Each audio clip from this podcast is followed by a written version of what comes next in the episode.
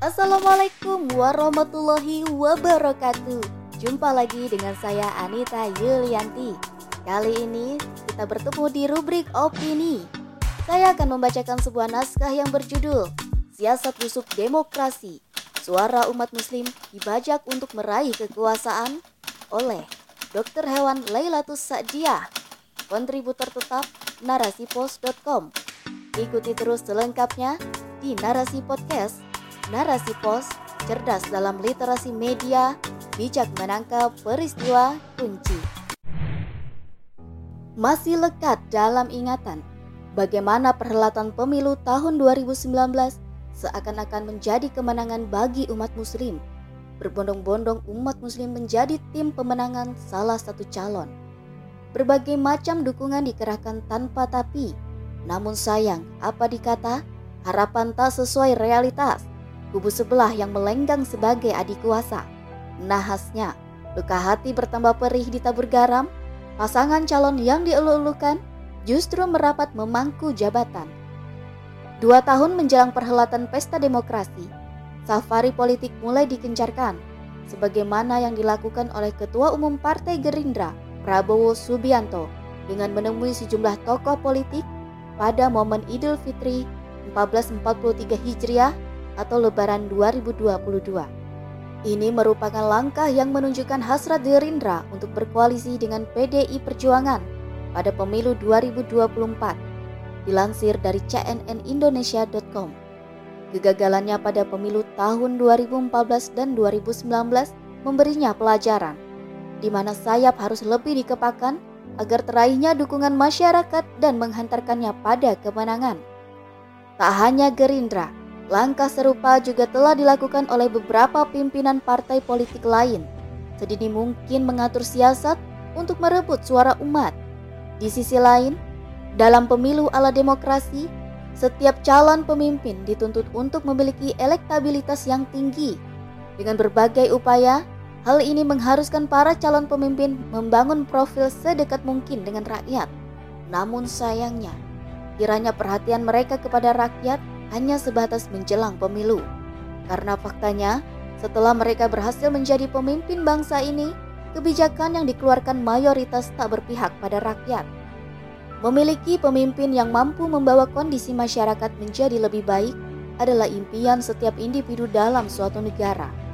Demikian juga bagi negeri yang mayoritas penduduk muslim, memiliki pemimpin yang beragama Islam merupakan suatu keharusan. Namun faktanya, Status pemimpin dari seorang muslim saja tidak cukup mampu membawa perubahan kehidupan masyarakat jika sistem yang diterapkan adalah sistem demokrasi kapitalisme. Waktu terus bergulir. Faktanya, pergantian pemimpin satu dan lainnya hanya menambah kesengsaraan masyarakat. Bagi mereka yang berambisi menduduki kursi kekuasaan, berusaha sebaik mungkin untuk memenangkan hati masyarakat mendekatkan diri dengan menjadikan impian masyarakat seakan impian bersama yang harus diwujudkan, menabur janji-janji manis akan masa depan yang lebih baik. Bagi masyarakat, terutama umat Muslim yang belum memahami konsep pemerintahan yang hakiki dalam Islam, tidak sedikit pada akhirnya terpedaya akan racun berbalut madu, janji manis yang acap kali tidak pernah terrealisasi. Liciknya calon pemimpin dalam sistem demokrasi mereka sengaja memanfaatkan ketidakpahaman umat dengan sekedar mengambil suara masyarakat dalam pemilu yang kemudian diabaikan kepentingannya setelah mereka terpilih menjadi pemimpin. Mereka tahu betul umat muslim memiliki kekuatan besar dalam menghantarkannya untuk memenangkan perhelatan ini. Maka, berbagai cara mereka lakukan untuk merebut suara umat muslim agar mayoritas berada pada kubu mereka masing-masing dan menghantarkannya pada kursi kepemimpinan. Di sinilah sejatinya sistem demokrasi telah membajak suara umat muslim di mana hanya dijadikan alat untuk meraih kursi kekuasaan. Sebagai seorang muslim, sudah merupakan kewajiban kita semua untuk taat pada syariat Allah tanpa tapi dan nanti. Karena apa yang kita lakukan di dunia ini akan kita pertanggungjawabkan masing-masing di akhirat kelak sekedar menyandarkan kepemimpinan negara kepada seorang pemimpin muslim tanpa naungan sistem pemerintahan Islam tidak akan pernah menghantarkan kita pada terrealisasinya kewajiban kita untuk menerapkan Islam secara kafah. Maka, sebagai seorang muslim sudah selayaknya tahu betul apa kiranya yang menjadi kepentingan mendesak ini, yaitu kembalinya sistem pemerintahan Islam bukan sekedar pergantian pemimpin muslim, namun sistem pemerintahannya tetap dibiarkan sistem demokrasi kapitalisme. Begitupun aktivitas dengan sengaja memberikan suara kita pada mereka yang akan memimpin dalam penerapan sistem kapitalisme hanya akan mendatangkan murka Allah Ta'ala. Karena hal tersebut justru menjauhkan kita dari penerapan syariat Islam. Lalu apa yang harus kita lakukan? Apakah cukup diam saja dan berpangku tangan menunggu kembalinya sistem pemerintahan Islam? Tentu saja tidak. Yang pasti dalam perhelatan pemilu 2024 Jangan biarkan suara umat muslim dibajak kembali atau justru memuluskan terrealisasinya kezaliman dengan tidak diterapkannya sistem pemerintahan Islam. Kini sudah saatnya setiap muslim berani mengambil peran dan merealisasikan ketakwaan di hadapan Allah Ta'ala. Mengambil andil di tengah-tengah umat dengan memberikan pencerahan walaupun hanya secercah.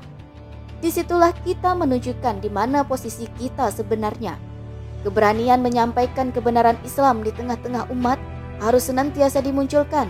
Itulah perintah Islam. Sebagaimana sabda Rasulullah Shallallahu Alaihi Wasallam dalam hadis yang diriwayatkan Bukhari, sampaikanlah walau satu ayat. Itulah kewajiban seorang Muslim dalam syiar syariat Islam. Kembalinya sistem Islam adalah suatu keniscayaan. Tinggal bagaimana kita mengambil peran dalam perjuangan diterapkannya kembali sistem yang hakiki ini. Dalam khilafah, individu manusia tidak sekedar dipandang sebagai alat meraih ambisi kekuasaan dunia yang kemudian diajukan setelah ambisinya terrealisasi.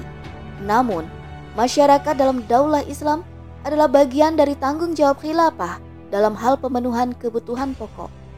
Sedangkan calon khalifah yang nantinya sebagai pemimpin negara tahu betul atas tanggung jawab kepada umat dan kewajibannya kepada Allah Ta'ala, maka dia tidak akan pernah main-main dengan kekuasaan yang dia miliki.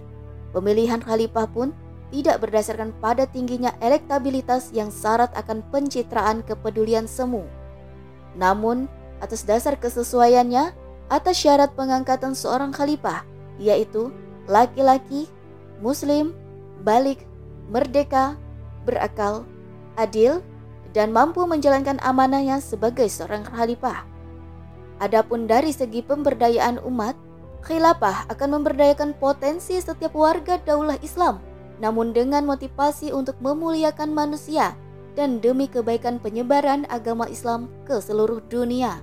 Inilah gambaran sistem terbaik yang akan menghantarkan umat muslim sebagai umat terbaik. Wallahu alam bisawab.